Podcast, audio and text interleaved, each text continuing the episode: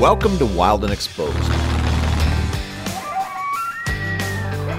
your number one adventure, nature, and outdoor photography podcast. Wild and Exposed is hosted by Mike Morrow, Ron Hayes, Jason Loftus, and Mark Raycroft. Thanks for tuning in. Whoa, Welcome. Silent. What? You can't talk it in the middle silent. of my intro. So far, so good, guys. Nice.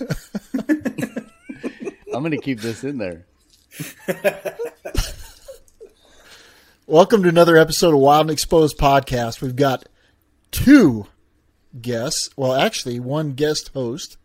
And then we're welcoming back Isaac Spots for another episode. We are going to bring you something new tonight. It's going to be a, a pro tip episode eventually. But before we do that, we're starting a uh, a segment with Drew Hamilton from Discover Churchill. And Drew's been on with us several times. Uh, everybody knows Drew at this point. We're having Drew Hamilton come on, and he's going to host trivia night for Wild and Exposed podcast.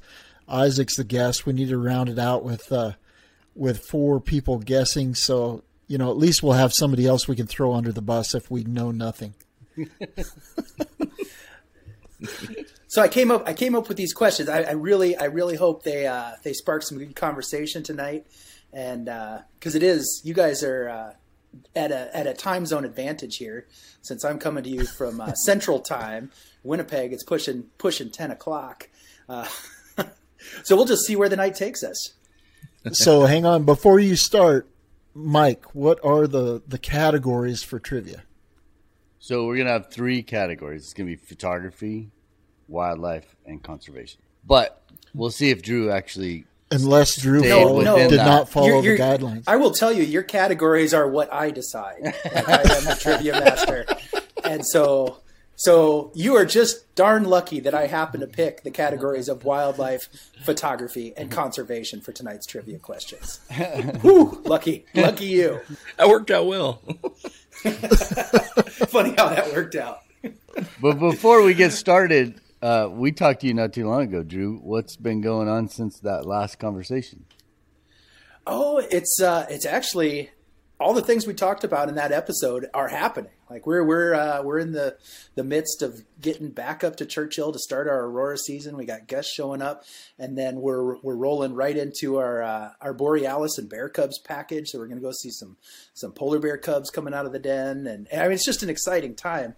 You know, most people think of that uh, that fall polar bear season for Churchill, but frankly, we're rolling into my favorite time. Uh, Aurora season here is one of the reasons I came. You know, I, when I was in Alaska, I was, you know, driving six, seven hours to go catch the Aurora. And now everybody's texting me tonight. They're texting me pictures they're taking with their phone out of their front porches in Churchill. So I'm, I'm having to watch on the explore dot org webcam. You can tune in. They've got an Aurora cam on there, and it just, I don't know, it just hurts that I'm not, not there, but hopefully we'll be able to get there tomorrow. Uh, we're down in the big city because my, my old dog needed some A C L surgery. So we got him all patched up, and we'll get. He's going to be uh, he's going to be one hundred percent just in time for swimming season, which of course starts in, in July. When we, before we got on the podcast, you were talking about possi- I I missed part of it. You were getting you were going to try to go back yesterday, but you couldn't. Yeah, so we yeah we rolled up to the airport uh, this morning, and they said, "Oh no, flight's canceled." So we ended up having a little scramble where we got, actually we got a very cute Airbnb. So if anybody finds themselves in, in Winnipeg, I highly recommend uh, the Airbnb at two ninety uh, Ferry Street. It's close to food delivery. Uh, they shovel the walks. It's great. Yeah. Write that down. Uh, it's a delightful three bedroom, sleep six if you're friends. Why did they cancel the flight? Was it bad weather or just plane down or what? Uh, there, there is some weather going on up there right now. Um, Alex is here with me, and he he was just doing the conversions. The wind chill in the Fahrenheit, um, just well yesterday, I think it or a couple days ago, it hit uh, seventy-one below. below. But it's a dry cold. Yeah. It really, you know. Oh yeah, it, make, it makes all the difference. Right. Yeah. No problem. So I'll start racking racking racking my brains for for uh, cold weather tips for uh, for the.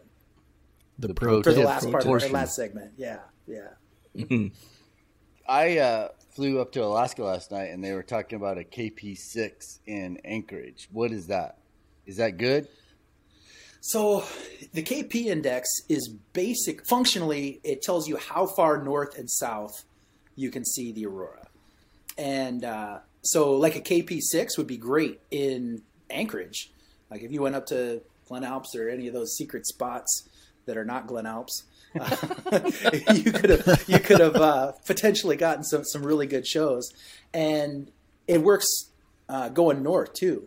So I was at a conference in uh, a few years ago with a guy from uh, way up north in Canada. He was from Grise Fiord, and there was an aurora show, and he came out and watched it with me, and he was just blown away. I said, "Don't you see this all the time?" He said, "No, I'm from too far north to see the northern lights." Oh. So that, that K P index tells you kind of how far off of center the aurora will be potentially visible.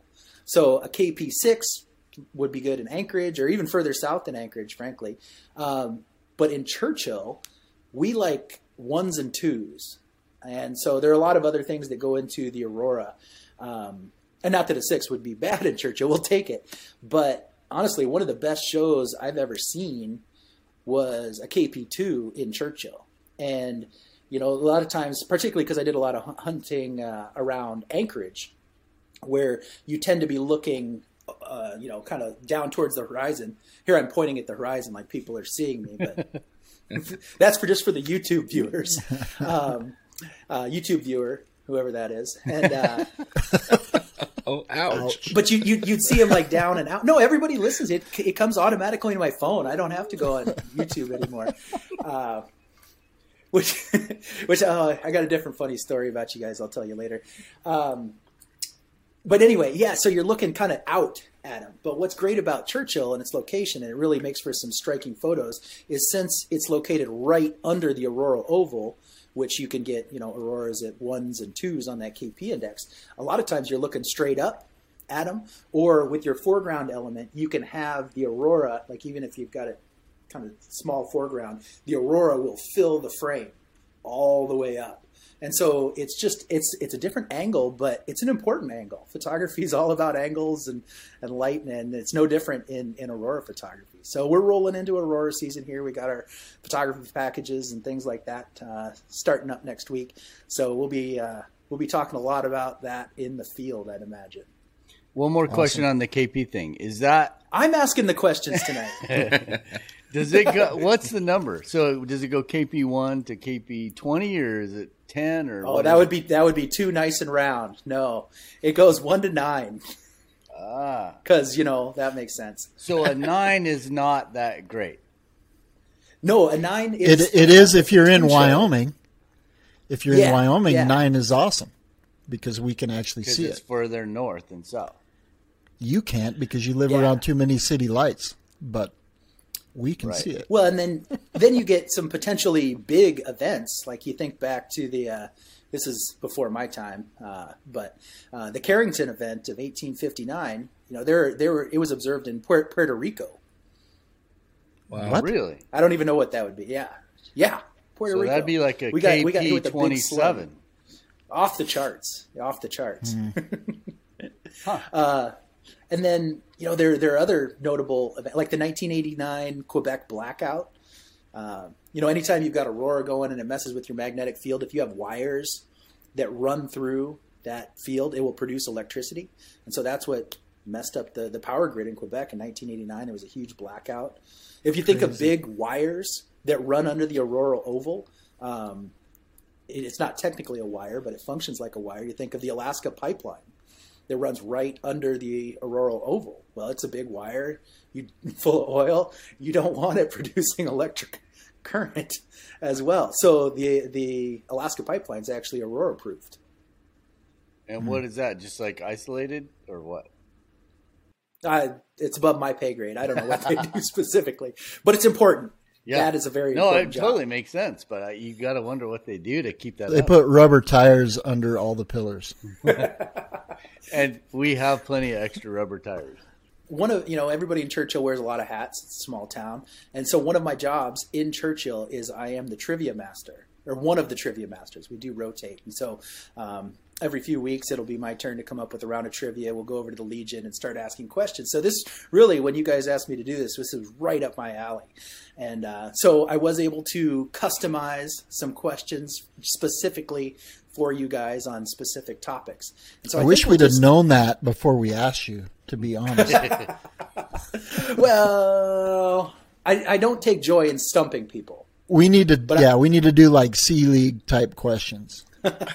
Well, so I think our format for tonight, I've got your names written in a little uh, thing here, and I'm going to go through and I'm going to ask the question and have each of you give your answer independently. So everybody is going to have to answer the question. And then if right. you get it right, I'm going to just kind of put a little tick next to your name, and then we will see who. Is there a prize tonight? Is it just we playing for respect of our peers, or what? This one uh, is respect, but I think yeah, we want to work it into some sort of pay. We're going to work on some prizes, later. But this is the kickoff. But okay. this is going to be. I'm a little worried about how dumb I'm going to. You guys could give yourselves all Wild and Exposed hats. Yeah. How do I not have one of those yet? Yeah, that's a good well, point. That's a good question. That. You need to talk to Mike about that. I think we. Didn't Isaac has it. One. I didn't think we. I'm going to have Ray go grab one from your house, Michael, so I can get one. I'm actually here in Anchorage. You lost so I'll it? Send you one. Okay. So where should we start? Uh, let's start with a, a photography question, and this is going to be true or false. True or false? Oh. Um, yeah. True or false? When shooting the Northern Lights in very cold temperatures, it is important to have a high-quality U V filter on the lens to prevent the lens from frosting up. Michael. Uh, false. You got to say why. No, no, no. That's for what the discussion later. That? Oh, oh, oh, yeah. Because okay. everybody's got to give their right. answer, and then we'll go. We'll discuss. We'll discuss. Right. So Michael says false. Ron, what do you say? I say false. Okay. Isaac. Also false. Jason. I'm gonna go with false too. Okay, everybody. Circle gets the square. That's uh, that's a win for everybody. Woo-hoo. Oh wow. So, well, and, you know, you probably get a lot of questions at the camera shop there about this, right, Isaac? Yeah, I get a few here and there. Well, it's interesting. It's uh, it's actually the e- one of the easiest ways to ruin a night of aurora shooting is to have a U V filter on. And I've, I've definitely had people do this. And we, we do cover it in orientation. We talk about everybody take your, your filters off if you happen to have them on there.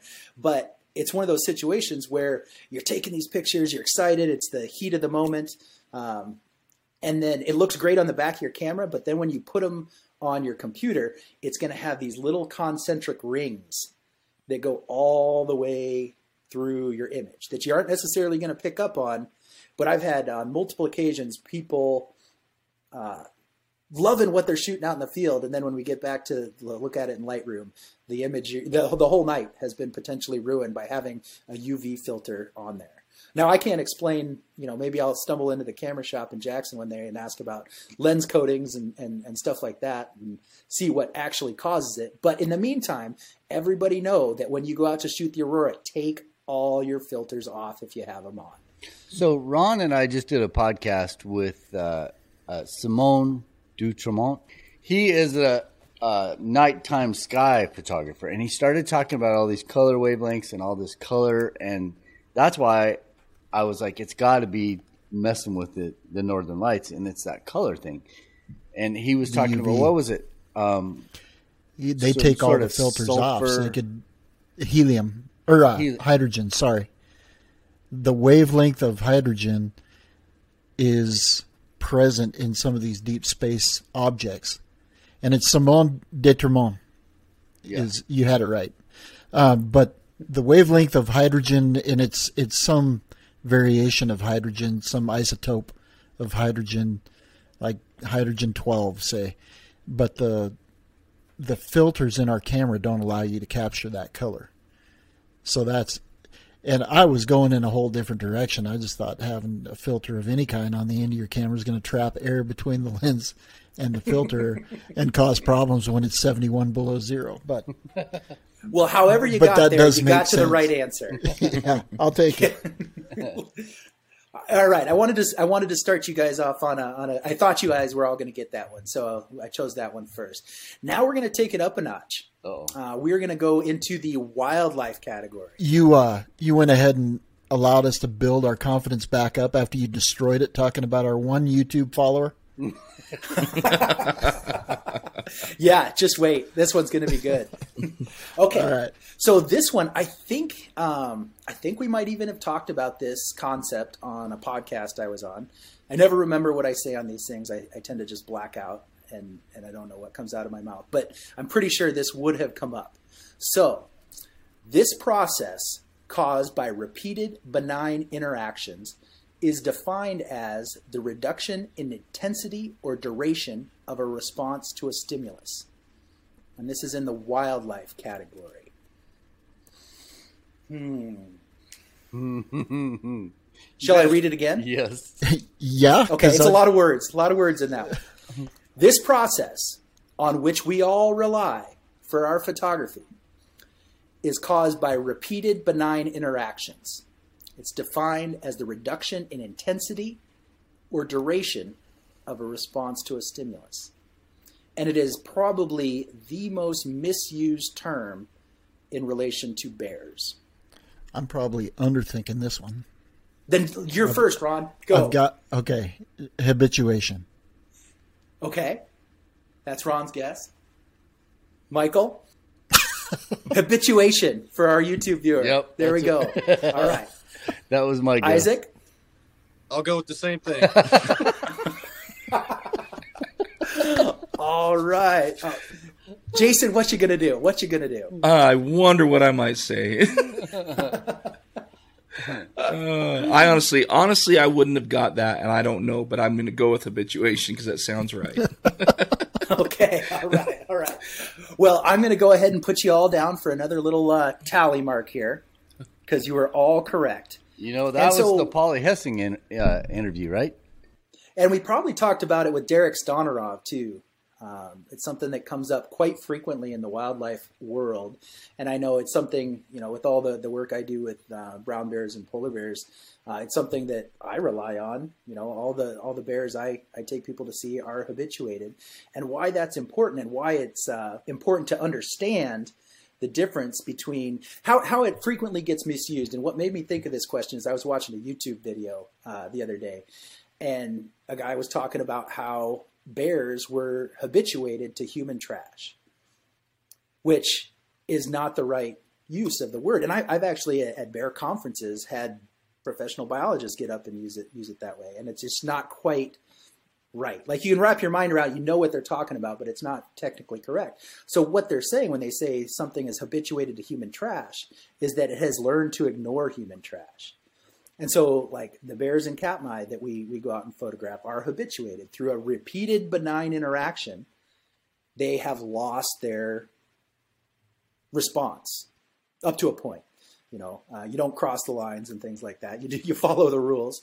Uh, but that's what allows us to get Um, those really natural photographs of wildlife, is that they are uh, they're able to put aside the fact that we are there and go about their business like we're not there, really. But so it's it's really something that can be used to our advantage. If you go back and listen to Polly's interview or that podcast that Drew and I did with Polly, Polly, she said that the habituation exists between the bears as well, right? Because they feed in such close quarters. They've just learned that over the years, the food source is there. There's no reason to fight over it. They can all feed, and that becomes something that they're habituated to. And then that just carries over almost to the human side of thing too. It's just another being there, and the bears are like, yeah, as long as that being isn't going to mess with my mojo or, or uh, you know, get too close or get in the comfort zone, that they're cool with it. Like with these bears, I really think of it as three kinds of habituation that are going on.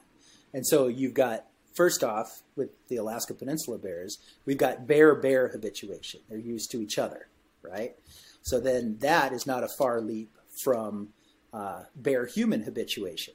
And that is them getting used to humans as long as we behave in, in predictable, benign ways. And then the third is whatever the last one I said, just the opposite. So human... Human, did I mention it's late here? Yeah. Human bear habituation. And that's us getting over our preconceived notions of bears and what bears may or may not be in order to behave in that predictable, benign way that the bears like. And so it's those three processes that make things like McNeil River or Brooks Falls or, or Katmai or Lake Clark, whatever, wherever you're going to see bears in Alaska.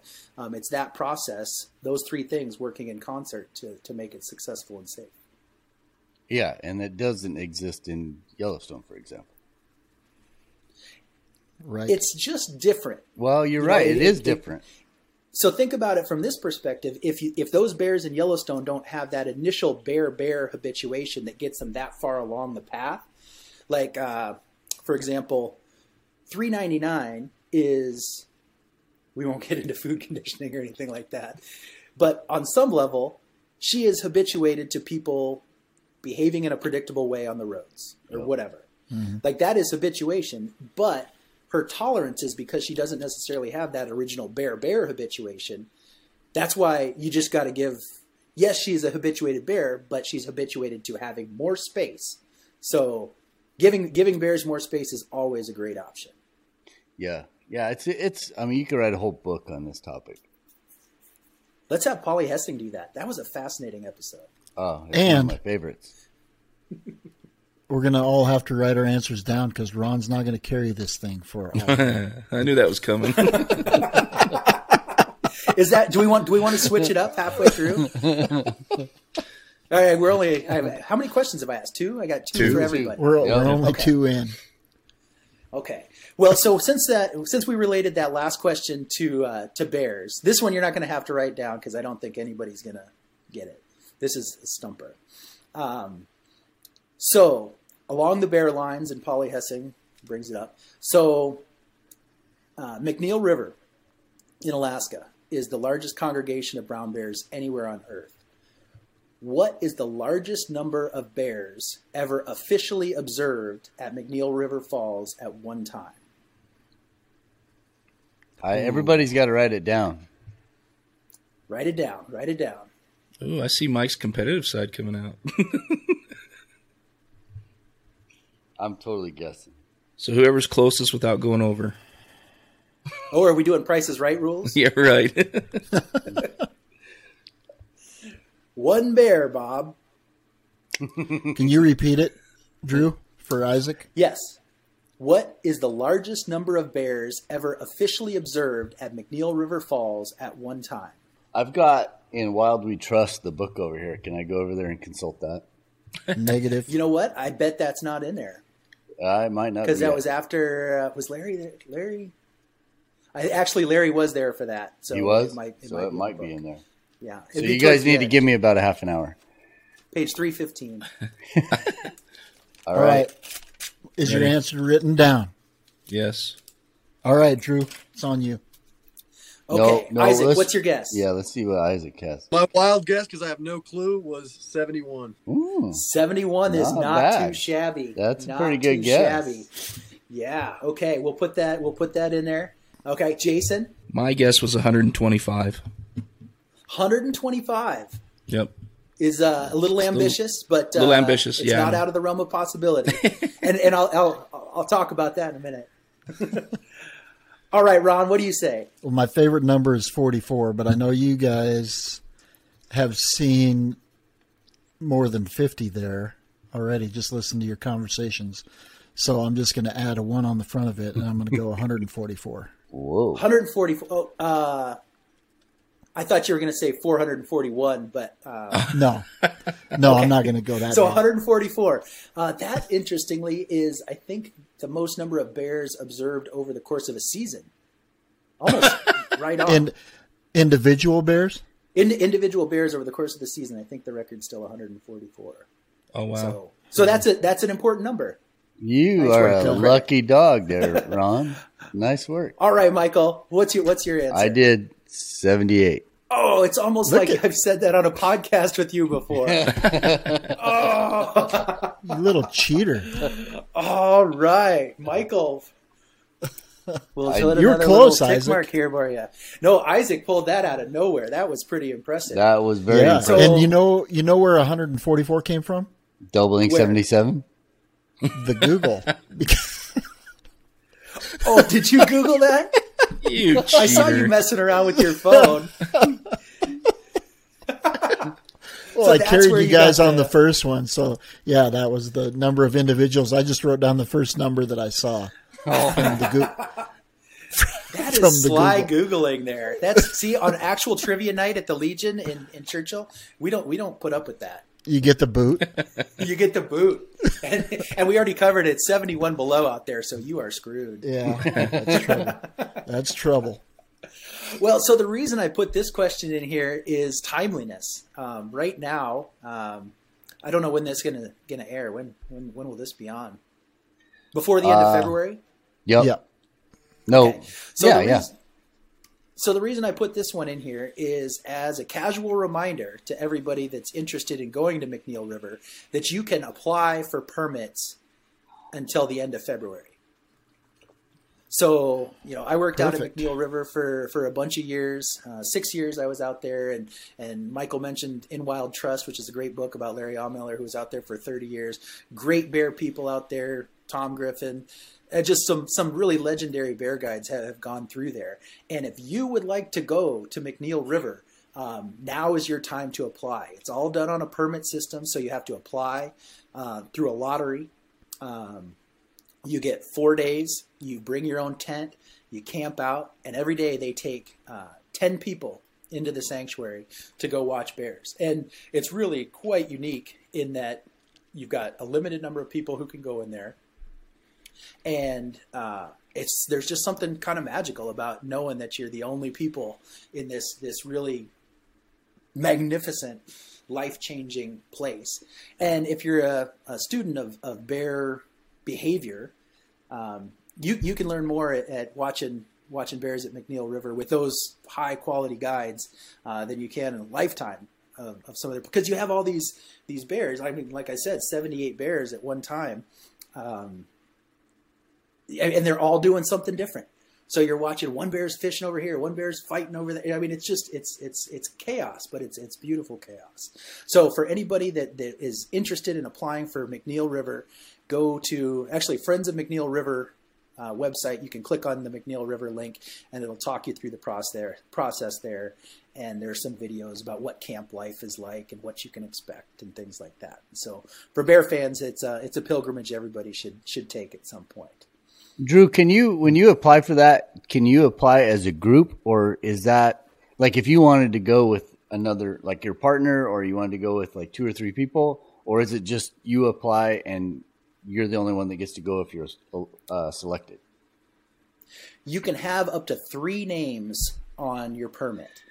And so you have to uh, know all the people that are going with you when you apply.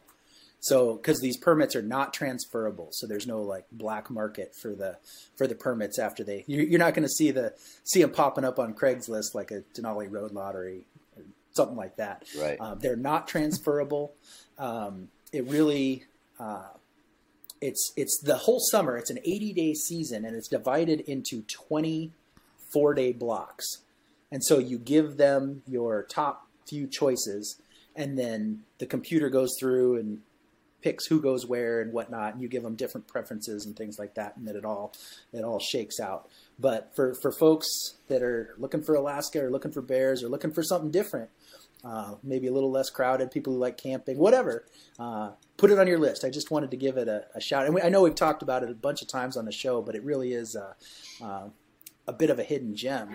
What's different about it than other places is in the mandate. It's managed by the Alaska Department of Fish and Game. In the mandate, in the charter that uh, that started the whole program in nineteen sixty-seven, it says bears come first. All other uses of this land are secondary. So if the viewing program went away tomorrow, it would, they would still be in their their mandate because the bears come first. That's great. Mm-hmm. Mm-hmm. Okay, so that puts Michael in the lead, you guys. That does, and I'm hurt That's by that, of... so give me another question. Mister Google. That's why Mike said... I put I put my phone away. Okay.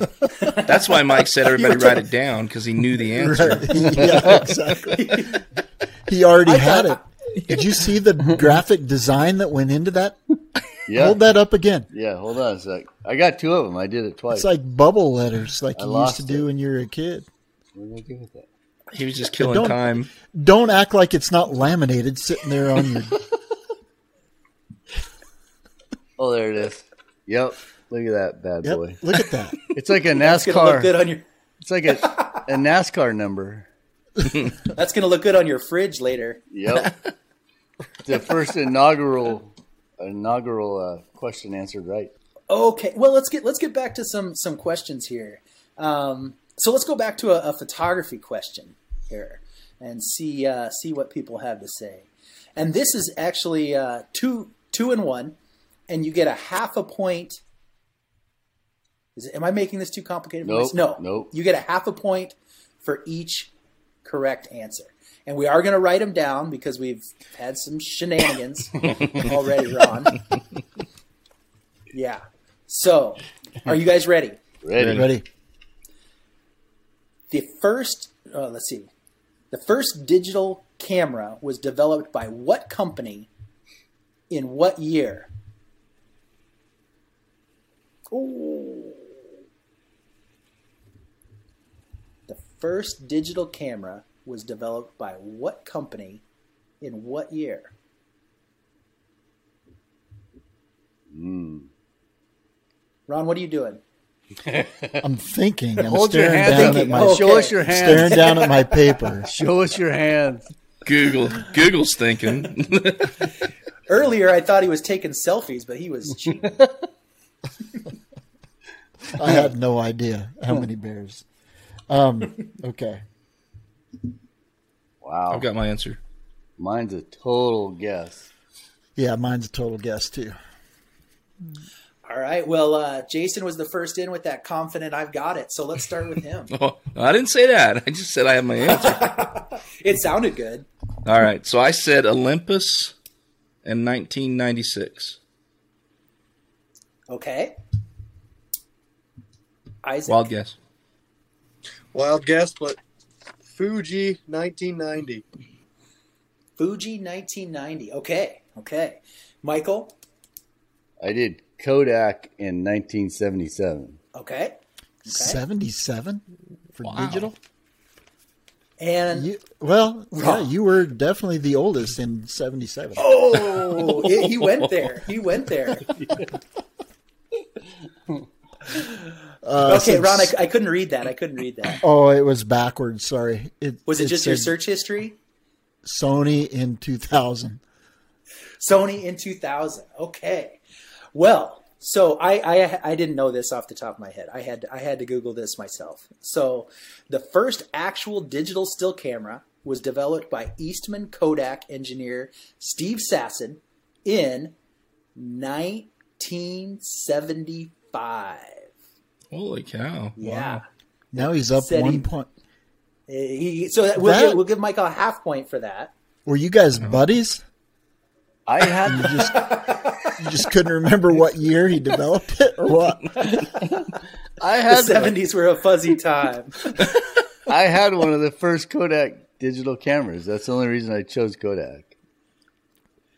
Well, it's kind of fascinating. It, it it went on to say that he built a prototype, and it gives the patent number and everything, from a movie camera lens, a handful of Motorola parts, uh, sixteen batteries, and some newly invented Fairchild C C D electronic sensors. Okay, so he used Motorola parts, which were sold to Sony. that, that Olympus I'm made. Still, can I get... at least a quarter point out of that. No, no, no. We we should be watching. We should be taking points away. All right, Michael gets a point five there. Yeah. So which which which prompted you know th- these questions all got my wheels turning, and so I wanted to ask you guys like when what were the first digital cameras you guys used? Or did did you start in film? Or like what, what what were the what were your origins here? Yes, started in film. Not as early as Mike did, but I I started in film, and then uh, literally Minolta sold their mount, the E mount, to Sony, and Minolta basically went out of business. Everything turned into Sony. So were and, you using Minolta back then? Yeah, my first camera was Minolta. It was cheap. And I had a seventy-five to three hundred lens. That was my big wildlife kit. And it was a very cheap setup. And then as soon as they sold the mount to Sony, the only reason I went to Sony right away is because my Minolta lenses worked on the Sony had the E-mount. So that is why I went there. And mm. then later switched to Canon because I got a great deal on a one hundred to four hundred and a a Canon fifty D back in the day. fifty D. Hmm. Yeah, yeah, yeah. My first camera was a Kodak. Digital camera was a Kodak. And I was just, I've always been infatuated with the new latest and greatest. So it was just an early adopter kind of thing. And it was just fun. It wasn't high quality. They were really small megapixel cameras and more like a point and shoot than anything. And it just worked. And that, but I was still shooting, you know, film for the quality stuff, and then digital for the fun stuff. And I, I, if I remember correctly, Kodak came out with a great big body. It was probably two times the size of a regular pro body, as far as tall. And so it had the hard drive, I think, built in it, and it was a Kodak, but it had a Canon mount and on it. Is that the one that had the giant disc that the three and a half inch floppy that went into it? No, I don't think that one had that. But, no, you had to throw the sheet over your head, and then the the fire went off for the flash. I think that's what he's talking about. so, so Isaac, where what what was where was your digital uh, epiphany, or have you always been digital? Or yeah, I've always been digital. I'm I'm too much of a young buck, I suppose. Um, my first digital, my grandma got for me when uh, when I was ten. It was just a small Canon point and shoot. I don't even remember what it was, but, you know, nothing too crazy. And then when I was thirteen, I saved up my money from a theater gig I did and bought a D Nikon D thirty two hundred was my first, like, you know, legit camera. And Jason, where did, where did you start? What was you, what was your, well, yeah. So believe it or not, I actually did start with film. Um, when I was eight years old, my mom gave me one of those twenty-four exposure, you know, roll, roll, roll, click, roll, roll, roll, disposable cameras. Um, yeah, no, just joking. But when I first got serious about photography, it was with, uh, with, with digital, and that was probably in two thousand four. And I think my first body I bought was a D five thousand Nikon. So. Okay. So let me ask you this then. So we've got, you know, Jason, you, you were started in digital, but you did have a background in the, the brownie cams or whatever. Right. Uh, and then Michael and Ron, you guys started with film, and Isaac, you're, you're a purely digital, you're a product of the digital age, right? So one of the things I've been noticing lately is that, you know, people that have grown up in a completely digital environment, I think have a certain um, advantage in the modern photography business, just in, in ways of seeing things and editing things. And I was wondering, in your perspective, if, if, if it comes back to, you know, people that started with film, you know, that's what, you, when you had film, that's what you had, like you had certain constraints, and now all of a sudden those constraints are gone. A lot of, a lot of those constraints are gone. And I feel that there's a lot of potential, uh, you know, different creative ways of thinking, like, and particularly you, Jason, like, because you started getting big time with, with digital, but you still had that, you know, the the constraint of that thirty-five millimeter film maybe in the back of your head. Like, what do you, what does that? Am I on the right track with anything there? I totally think so. Because, you know, you were so limited back in the film days. Is you, you know, you had to have the light. You're shooting with such slow uh, I S Os and. And then you that carries over, and so you, to to see what you can do now, to be Isaac now, to start out with all this and the sky's the limit and that dynamic range that you can do anything with, I think it just. But I think it, you got to just evolve with it, right? That's going to be the. That's why I've always been that early adopter, because you want to evolve with whatever you're doing if you're going to stay relevant. No, yeah, I mean it's just totally different. I feel like now, you know, especially since.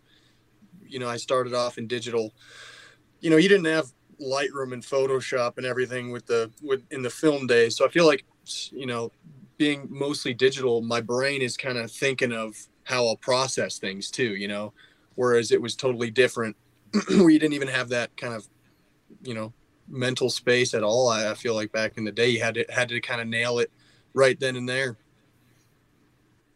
Take it right the first time.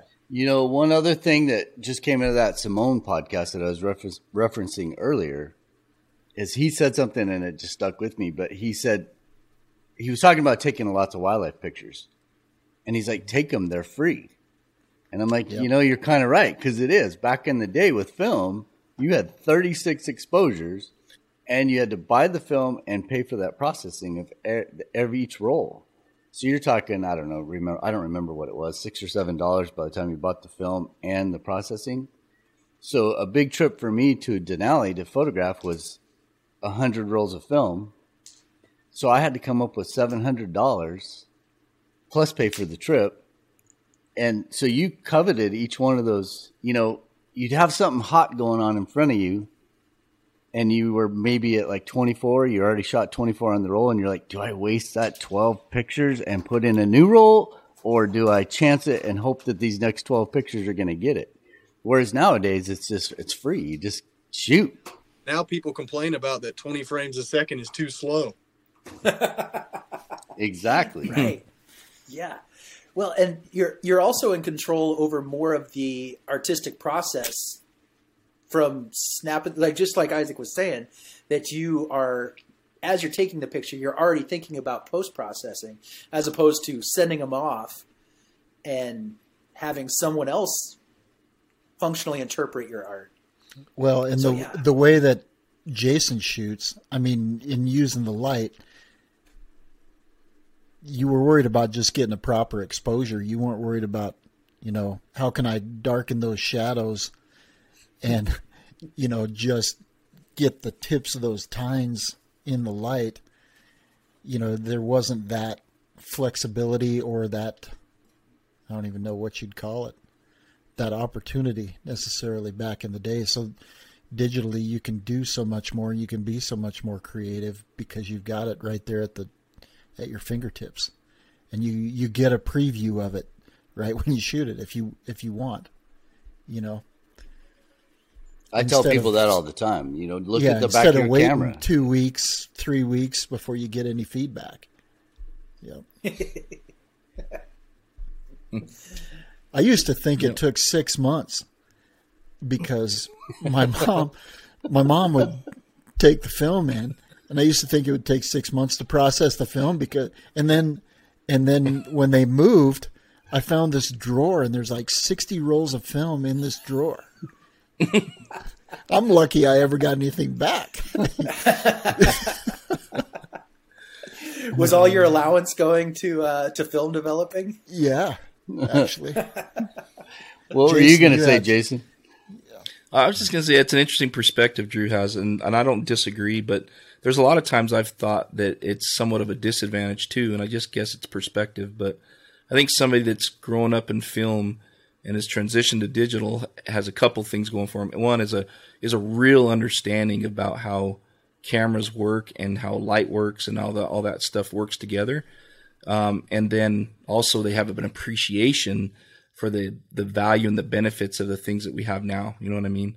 And I think a lot of newer photographers just get out there and start shooting, and they take a lot of this stuff for granted. You know, and myself included. But. The handling of light back in the film days. If you were proficient, you could have got that, but you had to know everything. You could have got your shot, Jason, back in the day, but you better knew that that was what you were after. Not, not just, you know, being able to look yeah. at the, well, not even happenstance, but you're able to look at the back of your camera and say, yeah, I got it. Or no, I need to adjust this. And you can do it in a matter of seconds if you know what you're doing. Right. Right. But back then you just had to get it or, you know, and you just waited to figure out if you did get it. The other bad thing about the film days that was a disadvantage is you could push film.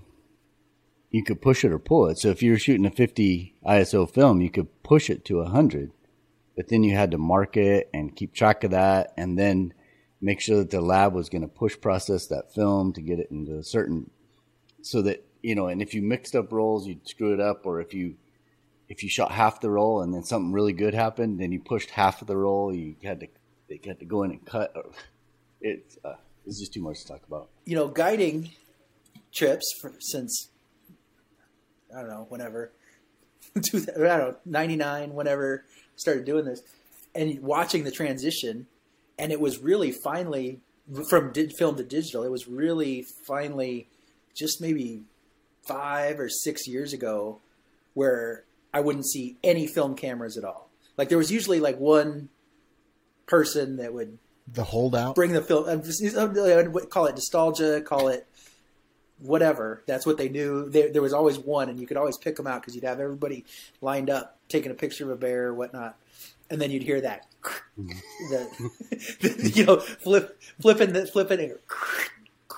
And I don't know how that's going to go. And, and everybody would kind of stop and be like, whoa. Oh. But but now I do think analog's coming back into fashion at uh, at some point. I'm, I It came back. And so I've got a guy that's coming out uh, this next summer that we're going to be shooting, or he's going to be shooting some, some film, hopefully be able to do some cool double exposures and, and things like that. And it's really kind of a, a retro feel. So we'll see, uh, see how that turns out. What did you start out with, Drew?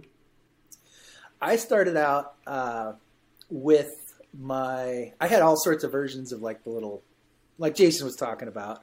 Uh, but then my parents were in the newspaper business. And so I had free run of the darkroom at the, the newspaper when I was relatively young. And so then my mom gave me her uh, A E one with a fifty millimeter go have fun kind of lens. And so I could go, you know, I had access to all this, and I could develop them myself, which was which was a ton of fun. I could go in there and dodge and burn to my to my heart's content. Can still conjure the the smells associated with it. So, you know, I started out with film, and then the first digital, like digital camera I bought was a Canon A seven twenty, I think. That was just one of those that had a flip screen and stuff. It was so much fun. And, um, and then the first like D L S R, D S L, it's late here. You know what I'm talking about. Um, was the forty D. And I think I got mm. that in uh, uh, two thousand eight, I think. And that was the first, like, fancy cam, we'll call it. And so, and still, I just, actually, I just posted a picture a couple days ago of, that I took on that camera. I'm like, damn, that was a, that was a fun, a fun rig. But what we got, what got me thinking about this whole film versus, like, where people started out was a few years ago, I was here at Churchill and doing a polar bear trip. And we had this beautiful polar bear in in side light, and, and I was telling people how to like darken down and shadows and channel your inner Jason Loftus kind of thing. And uh and one of the guys said, well, why don't you just do that in post? And and it just kind of stopped me in my tracks. I, I think I actually resorted to the the 'cause I said so te- technique. Because. But yeah, he did have a point. You can't, you do have that much control over your creative process. You could do that in post, but I'm still a big fan of, of taking it right the first time. Right. Well, I'll say, yeah. yeah, I'll say that in my experience, which is very limited, I probably shouldn't be the one talking about this, but I've learned that if you get it right in camera and create that in the camera, it always looks much more natural than when you try to do it after the fact. So exactly. Thank you for justifying my. Uh, I told you so. I told you right, so. Exactly. Because that is how you do it. If you haven't got a chance to ever develop a roll of film, like a you know black and white, get a film camera and shoot black and white, and then go process it yourself, it is a ton of fun. It's like what you were saying, Drew. If, I mean, you could sit and dodge and burn, and you could create. It's a Photoshop, a manual Photoshop, but you just kind of learn the whole thing, and it you know the smells of it. When I was a, when I first started out, I couldn't afford too much, so I turned my kitchen into a dark room, and I had to wait till nighttime, and then I'd cover all the windows, and you'd have to have the water going, and it was a blast. I mean, I still have an enlarger if anybody wants one. you gonna you gonna put it in the van? I you know dark room in the back yeah. of the van. Uh, that would be cool. Just sit out and camp and uh, process images. That would be a blast. You know where I got to do it? I, this is dragging on and on, but what, my first job was with Mesa Verde National Park as a park ranger. and I worked as an interpretive park ranger, which I wasn't an interpreter, but it was the only job open. And so I was working in the museum, and I saw that they had a dark room, but nobody ever used it. And when I talked to the, the bosses, they were like, oh, yeah, go ahead and use whatever you want and, you know, knock yourself out. And they had paper, uh, stacks and stacks of photographic paper and chemicals and all that stuff. So I would just sit in the museum at night and just process the heck out of just uh, Mesa Verde. If, if anybody's been to Mesa Verde, it's all the archaeological ruins and Mesa ruin, um, cliff dwellings. And you could get... It's some, a very cool spot. Yeah. You could get some cool images in there. Oh, my. Okay. So should we do it? Well, let's take a look at the standings. Or do, do you guys want to? Let's see. No, We've we know it. He's a we point and a half ahead. Yeah. my my spreadsheet, though. I've got a spreadsheet and uh, you know, formulas and stuff yeah. like that. Um, well, anyway. So, yeah, I think we all know who's in the lead by, by a whopping one point five points. But we do have um, two questions left, I believe. And so we're going to dive right into it. This takes us into the... Uh, do we have Final uh, Jeopardy after that? I could probably root around in my computer and find some more trivia questions here. if, if if if we want to keep it going, we can. But we do have pro tips and things like that two, to talk two about. Two more's so. good, yeah. Two more's good. Okay, so this is delving into the conservation uh, realm. Um, so this Canadian national park... established in nineteen ninety-six, protects important denning habitat for the Western Hudson Bay population of polar bears. You just freaking said this on the last podcast. I know. Too, and I did say this on the last podcast. And I cannot remember. Yeah, show us your hands, Ron. Mm-hmm. Mm-hmm. Oh, hey, my, my that was phone. A pretty good Ron impression. That's my what, Siri woke so, up. so all all I did last time was mute my mic, hey Siri, and then hold it up to my headphones. So Drew was talking into it, and Drew was asking Siri the question. Oh, dang, that is next level. I should have been ordering stuff from Amazon. Oh, doggone it. I know where I know where it is based on you guys' description, but I cannot remember the name.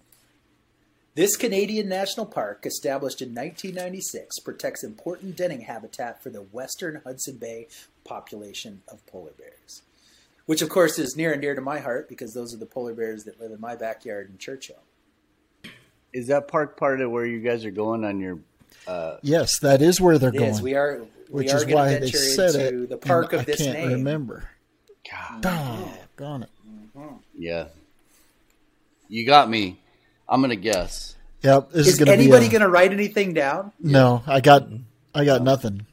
So what we can learn from this is that Ron doesn't listen to his own podcast. Mike edited it. Well, here's the deal. And he doesn't listen either. Yeah, I edited the whole thing and I can't remember.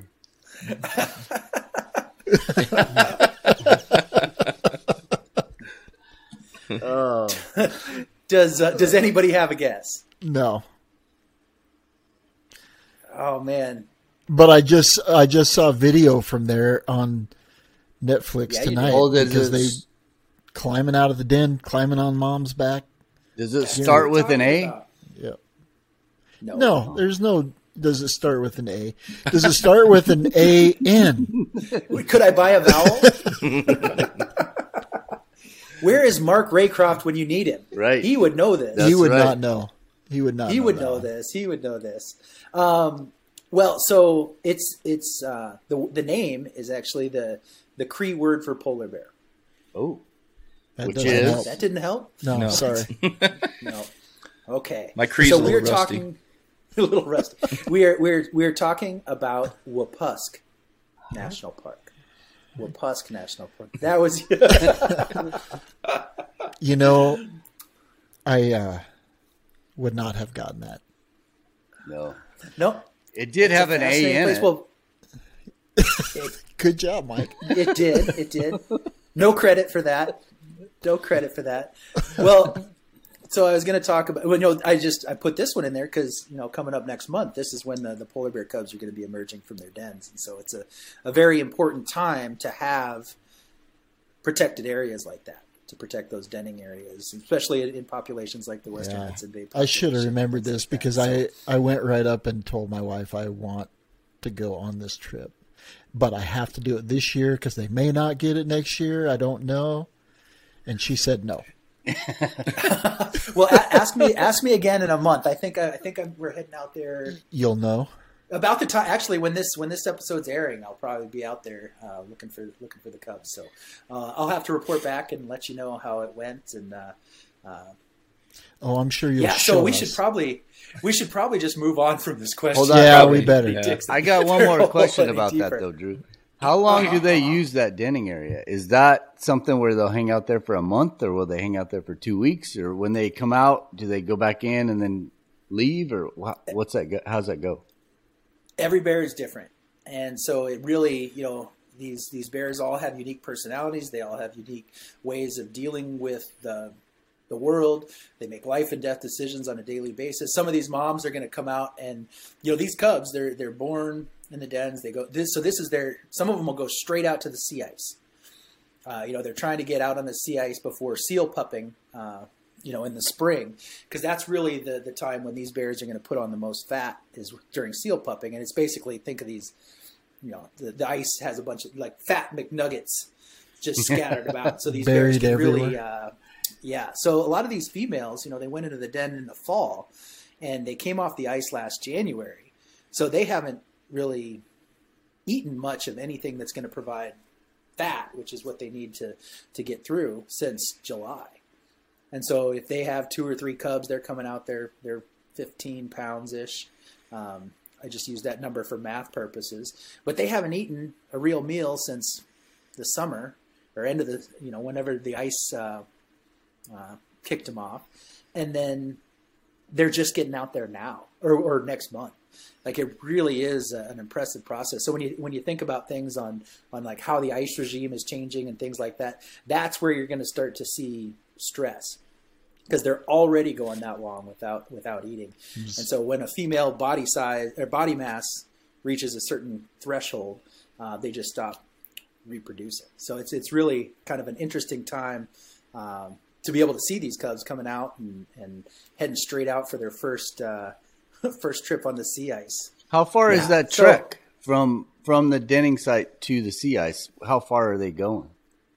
Uh, it's going to depend which route they take. It could be uh, twenty, thirty miles. Well, not not quite that far. Um, a lot of times they'll follow the rivers out. So it'll just be kind of like highways heading out there. Um, oh, but to go back to your original question, uh, some of the moms are going to hang out inland for a little bit. Some of them are going to head straight out. It really is up to whatever that mom feels this year or whatever she's done in the past that's worked. Um, so yeah, it, it's going to vary bear to bear. Huh? And then how many bears are denning? Can you just say it's between ten and twenty-five or is it unknown? You know, I don't have the, it's a number we could find out. Uh, we could call folks over at the park and they do uh, keep track of numbers like that.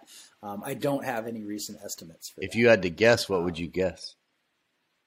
Uh, more than one. one hundred forty-four.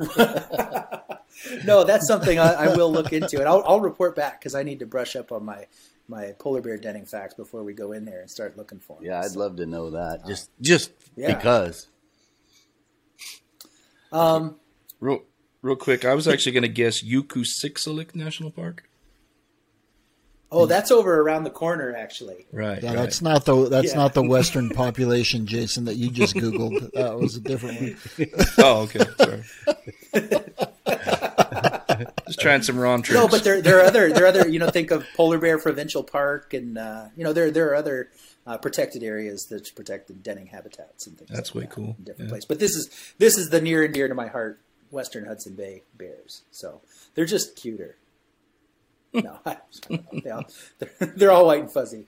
Uh, okay, one more question. Nobody, there was no change on that. So, uh, so Mike so, wins. This is a we're drawn dead on this thing. No, it's, this it's one's where this one's where this is points. A two pointer. Yeah, yes. Let's do it. Yeah. Let's do it. Oh, this this could put some of those Western State boys uh, back in contention. Boom! Because I had, I, I had you guys in mind when I crafted this question. All right. Oh boy. And this is the last question. We're two points. We're gonna write our answers. Write them down. Everybody, chuck your phone. Show your nice, hands. Ron.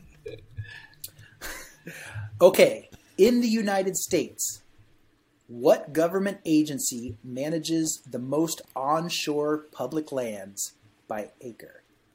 Like just as the units, it doesn't. You oh. just need to come up with the agency. Agency. What agency manages the most public lands? I got it. Ron's got a very confident this, look about him. It may be wrong. It may be very no, misplaced confidence. It doesn't, it doesn't matter if it's wrong. Just say it confidently. B L M. That's how I've gotten this far. Are you giving your answer to everybody else who's still writing? No, they're done writing. Are, Are you done writing? Except Isaac. I don't know. He's still staring down at his paper.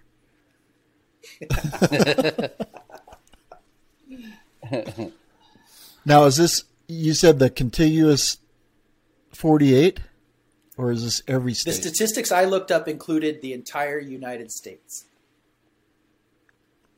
That might change it.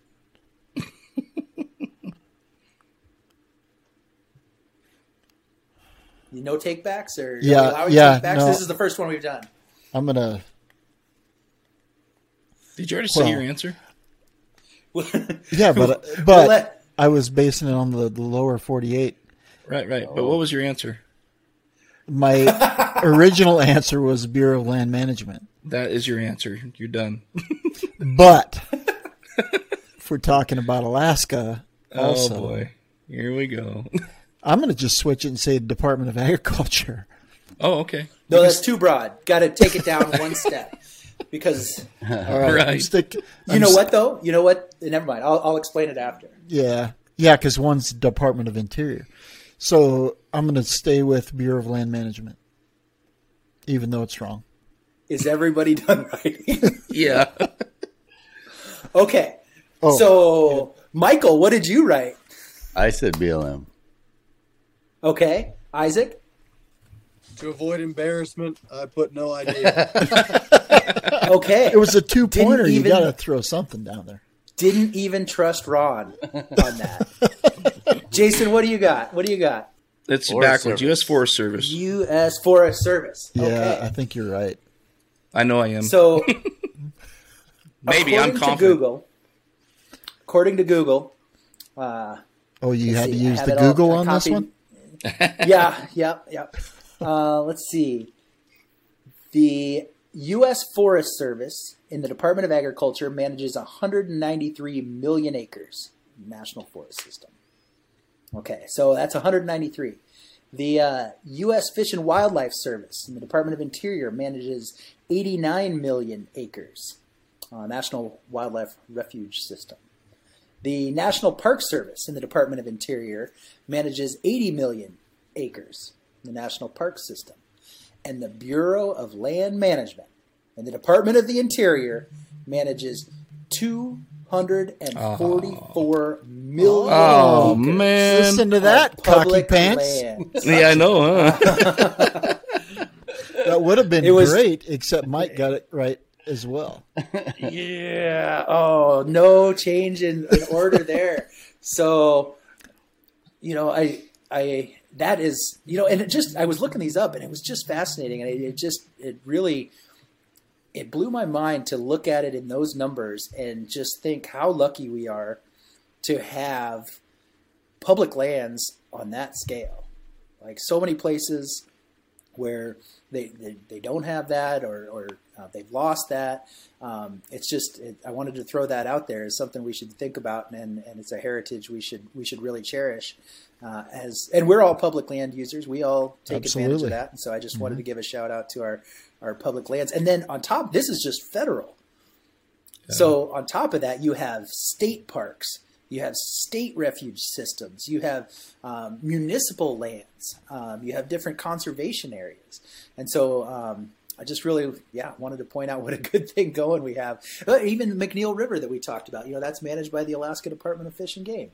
So, right. And I used to work for the, the Alaska Department of Fish and Game and their Lands and Refuges program. So it is something that uh, that I enjoy talking up and bragging about, and it's something we need to uh, always be vigilant to to protect. All right, so that's six hundred seven you, million acres, yep, with just the B L M, the Forest Service, the Fish, Fish and Wildlife, and the Park Service.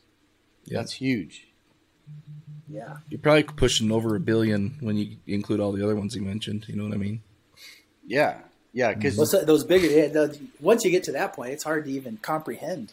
Right. Um, you know, and, and you think about and, and some of those hidden gems, like there are state parks that, you know, not as many people go to. Custer and, Custer State gotta, Park in South Dakota is huge. It's a it's a big park. The the the one in Alaska that always jumps out is you've got Denali National Park, which gets all the, the fame and fortune. Uh, but then right across the highway, you've got Denali State Park, mm-hmm, which is, is fabulous as well. You know, and it just doesn't get the just doesn't get the, the airtime. And you got Wrangell Saint Elias, big cousin gets, which is huge. Yeah. Isn't that like fourteen million acres by itself? They're big. They're big. Katmai's, yeah, they're, they're all big. Yeah. What's what's Yellowstone like? Two, two, two million. Yep. So Katmai, yeah, I think, is four. Lake Clark National Park. Yeah. Yeah, it's just it's an amazing, amazing system. And when you start to think about just how much is is there, um, yeah, we're lucky. It's great. Yep. All right, so we are at an hour and eight minutes. So, quick pro tips, and let's. Yeah, yeah, we'll one just, pro we tip. Won't make it quick. We won't limit it, but. Yeah, one one each. Yes, yeah, sir. But it, it can be, be it can be gear, it can be philosophy. It could be living in your truck. It, it could be, be how to camp in your vehicle in the wintertime, right, that kind mm-hmm of thing. Yep, any of that. Wow, what are we gonna do, Drew? I don't even know. Isaac is our either. Isaac's I'll our guest. Oh, go ahead, Isaac. My, what I tell people, especially getting into photography, Um, especially wildlife photography, is just to get out and shoot is, is the main thing. Like you can't get, you know, you're not going to get any kind of photo just sitting on your couch, you know, thinking about, well, I'm not going to be able to, to do it right. Or I don't have the, the technical skills or whatever. Um, just get out. Um, just being out in nature is what it's all about in the first place. And then, um, just taking pictures to have fun and just, just getting out and getting experience in the field is, is, is what it's all about. It's a good one. Amen. Well Perfect. Said. Jason, go ahead. All right, I'm going to take a page of Mike's book and do a gear one this time. Um, we've all talked about the heat system gloves that we all like, the heat company gloves. Um, and they're great for like, you know, real cold situations. But sometimes when it's really cold, they're a little bit, or when it's like midwinter conditions, it's not, it's a little bit too much sometimes. So I actually was, I've been looking for another pair of gloves that I could wear that are warm, that give me some functionality. And I found these, um, on, uh, Kelly Elmer turned me onto them, but they're called Valorette, and it's the Markhoff Pro V three. Yeah. And I've seen these, those. You guys sell those, don't you, Isaac? Yeah. Yeah. We sell them here. I love them. I use a bunch of, I use a few of those. Yep. Do you? These things are amazing. They're comfortable. They've got the little, um, finger that opens up so you have access. And, you know, it's funny is I thought that there's a zipper on the back, and I thought it was for a um, a hand warmer, but it's actually not. It's I mean it could it could serve as one, but it's actually for a, um, to hold some extra tools and extra memory cards and stuff. Yeah, but anyways, I am going to use them in the in a week and a half here, or in in, in the next week when I go and uh, report back on them. But everybody I've heard talk about them, they just love them, so it's another good option. And will they activate your screen? No, you have to open the finger. Open they're a little the thicker. Finger. They're a little too thick oh. for that. Yeah, so. That's what noses are for. Yeah, that's right. And you yep, get that's my touch screen. Then you get the snot swipe.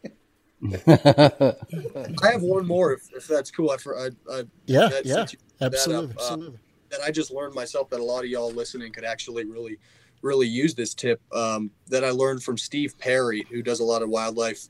Uh, YouTube camera related YouTube videos. And I had no idea about this, and it was kind of life changing for me, is if you're photographing in the cold, conditions and you're driving around in your car, which a lot of us do, um, to find wildlife, and you've got your camera in the heat with you, once you find something and leave the heat, for one, if you don't know about the heat distortion, uh, if you're shooting from inside of your car, you're not going to be able to get any sharp pictures because of the heat leaving the, the cold and the mixing of the air. Um, but if you're outside of your car and you're using a lens with a big lens hood, you're actually not going to be able to get sharp pictures for the first like fifteen or twenty minutes, because there's actually still some warm air kind of sitting in the lens hood. And I didn't know this. So for the first like fifteen or twenty minutes after you're outside of your car, I would just take the lens hood off, because you're going to be so frustrated with how, how soft your images are. And I, I just learned that. And I was very frustrated with the same thing. Um, but after, you know, fifteen or twenty minutes, uh, your lens hood is the same temperature as the outside air, and it's not a problem. But until that, that heat that's kind of balled up on the inside, you know, it's, uh, it'll, it'll frustrate you for sure. So that's, uh, that's something I just learned from Barry, which, which I found very interesting. Yeah, we just, so, so don't chuck your camera in the river in the first fifteen minutes. Right. We just had actually today, uh, a listener send that video link from Steve. And so, yeah. And, and to go along with that, I do not turn the heat on in my car, um, when I'm driving around in the wintertime, because you don't want your camera equipment to warm up. Period. Yeah, because when you get out, it causes all kinds of problems. That's why I don't ride with Ron, by the way. But just, you know. I I drive too slow is why he doesn't ride with Ron. Yeah, it's not his road trip mix. Yeah. Yeah, I mean, I just ride a carriage. I do it the old fashioned. No, no. That was a good uh, one, Isaac. Battery life is something that suffers in the wintertime. And so there's, you're always looking for ways, you know, a lot of us keep our batteries under like an interior pocket. So it's, it's closer to your body, so it stays a little bit warmer. But another option to that is, uh, Cold Case Gear makes a, it's, it's an insulated case, and they make these in particular for your cell phone. However, the smaller camera batteries fit, you can fit three or four of them inside the Cold Case Gear, and it keeps your batteries warm as well as keeping you a little bit warmer inside. So those, because those batteries aren't directly, you know, in contact with you, and they extend the life of your batteries when it's, uh, you know, in extreme cold. So I would strongly recommend you guys reach out to Cold Case Gear. You can find actually a link on our website. Correct, Mike? Oh, yeah. It'll be on the show notes page. We've got page. A, a link on there and in the show notes. And these cases are, are not real big, not real expensive, but they will extend the life of your batteries in cold weather shooting. And, you know, we all use cell phones as a second camera now anyway, especially to get a little video clip here and there. So they definitely extend the life of your cell phone uh, in that cold weather as well. Drew, you need to start... Uh...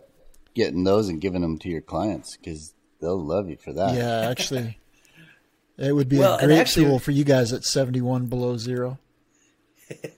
Well, there, there's cold and then there's cold.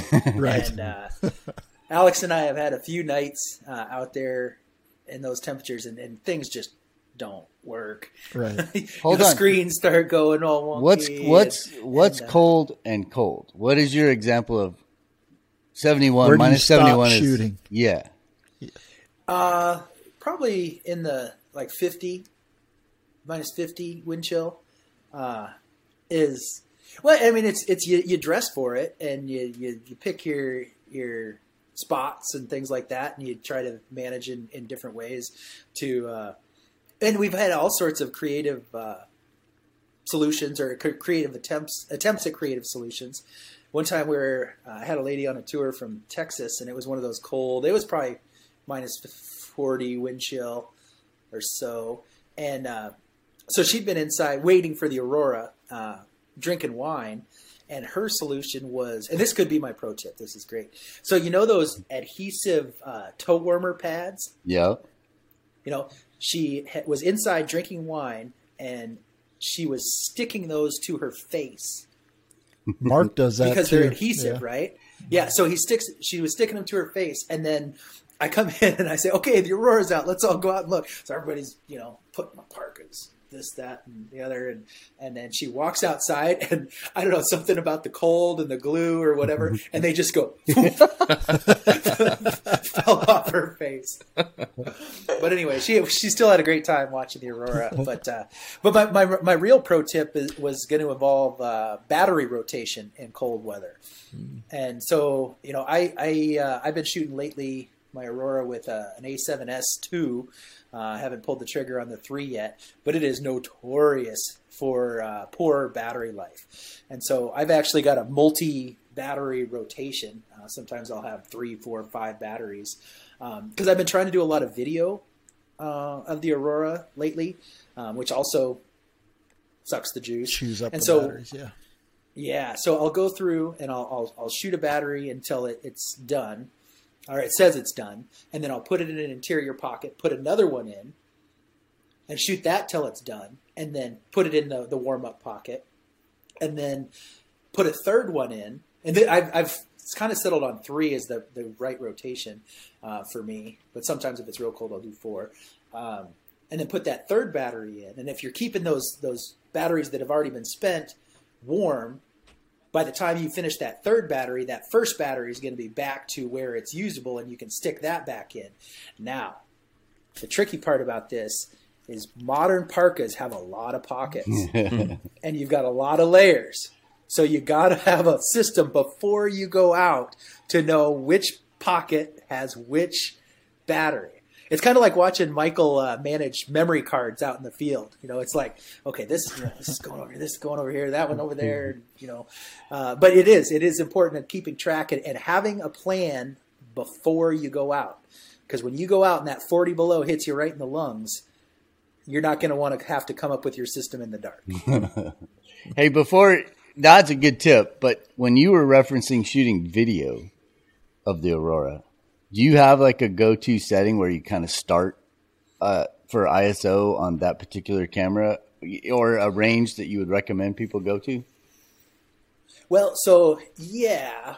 And really the, the, uh, the S models are the ones that, that really do it built, right. Built for frankly. Low light with those smaller sensors. Built for that low yeah. light, you know.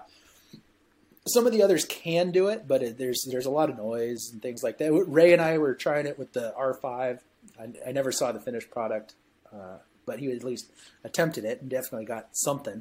But so uh, with my A seven S two, I'm rolling with a twenty-four millimeter uh, Rokinon T fifteen uh, Cine lens, uh, which is kind of a hidden gem, really. Like it's a, it's a Cine lens, doesn't mean you can't take pictures with it.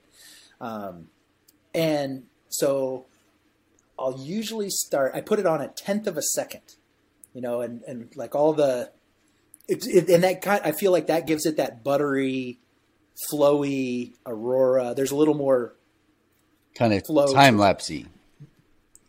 Well, th- if you're, uh, like matching your frame rates and things like that, it, it's, it's just not as buttery is the best. Yeah, I get it. Word I've come up for it. It makes it a little, a little bit of motion blur. Yeah, exactly. And which is aurora is by nature, like you're looking at it, you're like, is that blurry? Is that me? I don't know.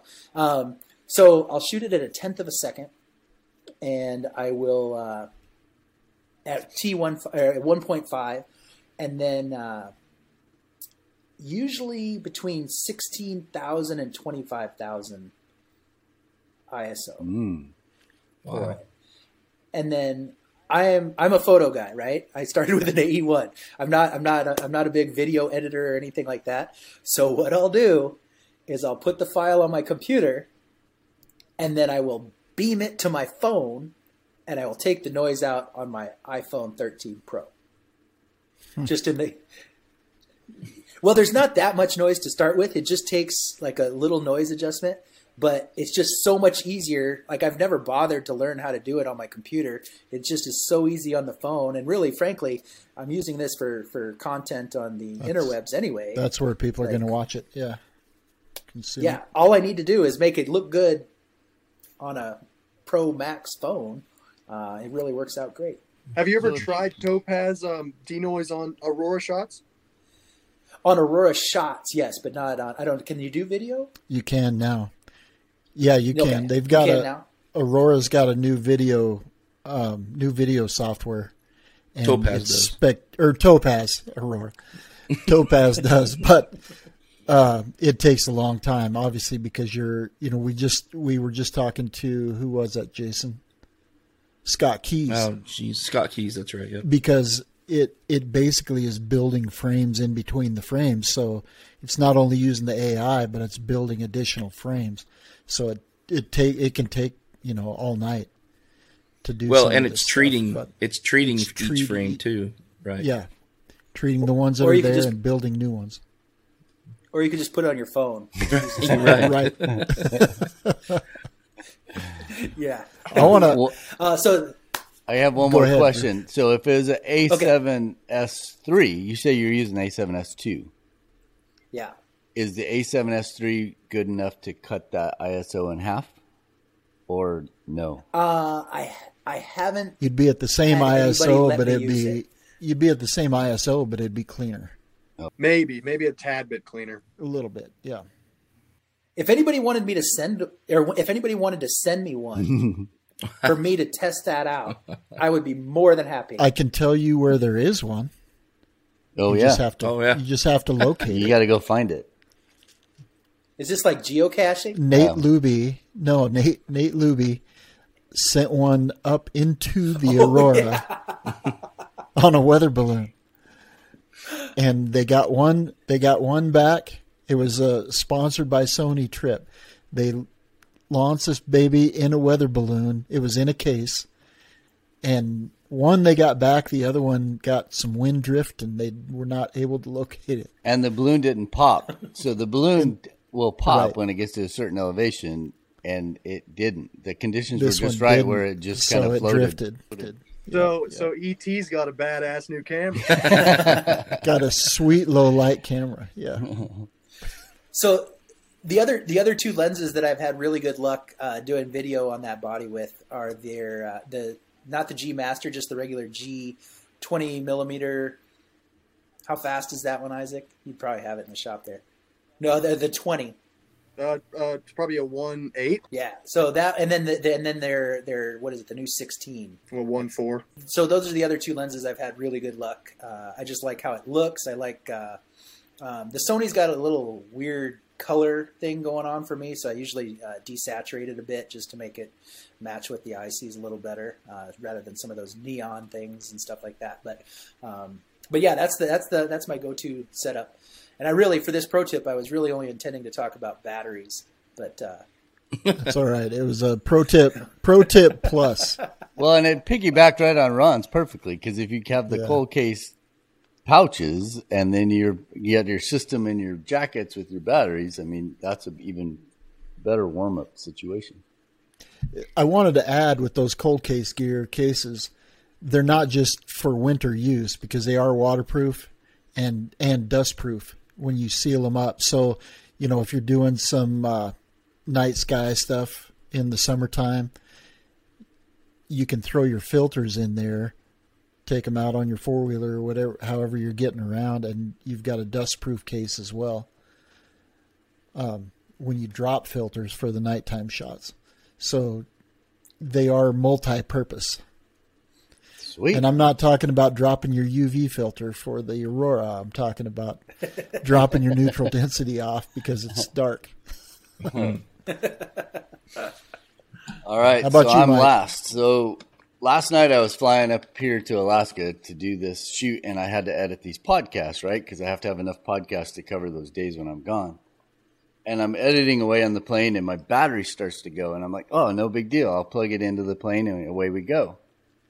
Turns out that the whatever power requirements these newer laptops have, that plane won't charge it.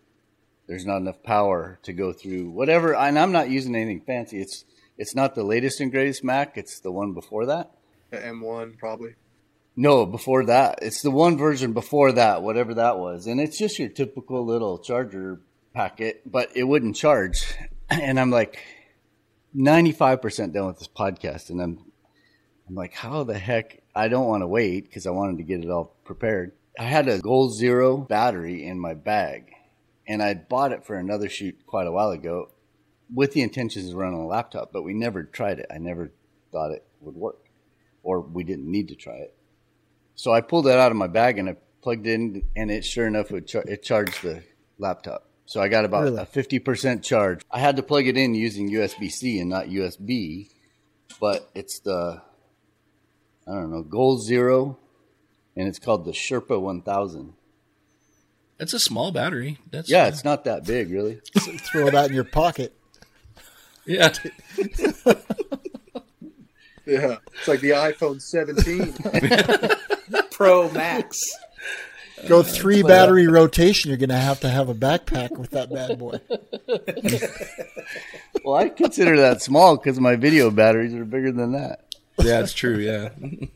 So, um, but it was slick because I was able to plug it in, and I got the the podcast edited, and it got me through. So, you know, if you're caught in some backcountry adventure and you got to try to download your stuff, then it's it's not going to carry you through a whole. It's not going to replace that battery, but it got it back. It got it to about fifty percent. And apparently, you can take them on airplanes. If you're yeah. carrying it on, you can. You can't check it on, but you can carry it on, and it was fine. So okay. It was kind of a serendipity kind of thing to have it. You just can't rub them together on the plane. Got to have them in separate pockets. And just remember which pocket it's in. Right. Well, wow, so awesome. Gentlemen, uh, uh, as of now, I am going to go ahead and declare Michael Morrow our first Wild and Exposed trivia champion. Woohoo! And we'll have to decide whether these scores carry through the season. Is there going to be one? No, we're starting uh, over. Grand champion at the end, or? I was, I except I doubled the answer. If we were yeah, if we were doing digging a hole. Price is Right, I was long gone. Yeah. So. so congratulations, you've earned yourself a uh, Wild and Exposed ball cap, and uh, well, thanks. Which, you could just go take that out of your inventory. Which you're currently wearing. I got to tell you, Drew, this has been a lot of fun, and I think it should be something we do uh, a lot. Because if you're into it, this was a blast, and it was a good way yeah. to learn a lot of stuff. I mean, and it's such For varied sure. topics, so that was that was really cool. And good job on coming what up with those questions. I was trying questions. to give yeah. shout outs to timely uh, lot. Remember to apply for your McNeil lottery, and you know. I'm glad you said that because I want to apply timely. for that, and mm-hmm. I would have forgot. I forgot last year. Yep. And you got till the end of February. Well, quite honestly. I mean, Michael's lived enough more years than the rest of us that he ought to know more.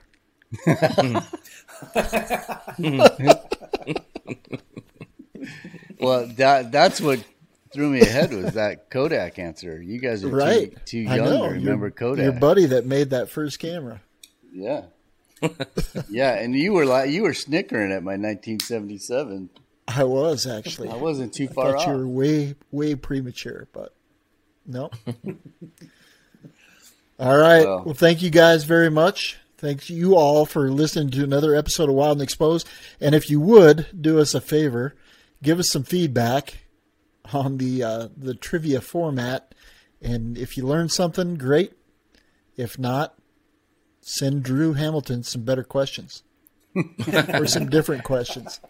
Oh, and one more thing before we go. We have a couple spots open on our fall bear trip. And Drew, I'm sure you have some spots open. Is there anything you want to throw out for some upcoming trips that you could uh, try to fill up? Well, we've got uh, we've got spots for Aurora season still. Um, you know, it's pretty. Uh, we've got a few different packages where you could either some include flights from Winnipeg, or if you're already in um, Winnipeg, we just can get you up. And uh, there there are flight schedules. Some include weekends, and we've got a few different options for you, um, just so you can decide what's what's right for you. And then we're uh, we're gearing up. We're going to be releasing our summer our summer schedules here soon for beluga whales, and then of course our fall time where we've got the overlap where you've got the potential to see polar bears, beluga whales, uh, and northern lights all in the same trip. Basically. So that's going to be coming out here soon. So for those that want to check a bunch of stuff off your list all at one shot, that's going to be the time frame for you. And where do they go to find that, Drew? What's the best website?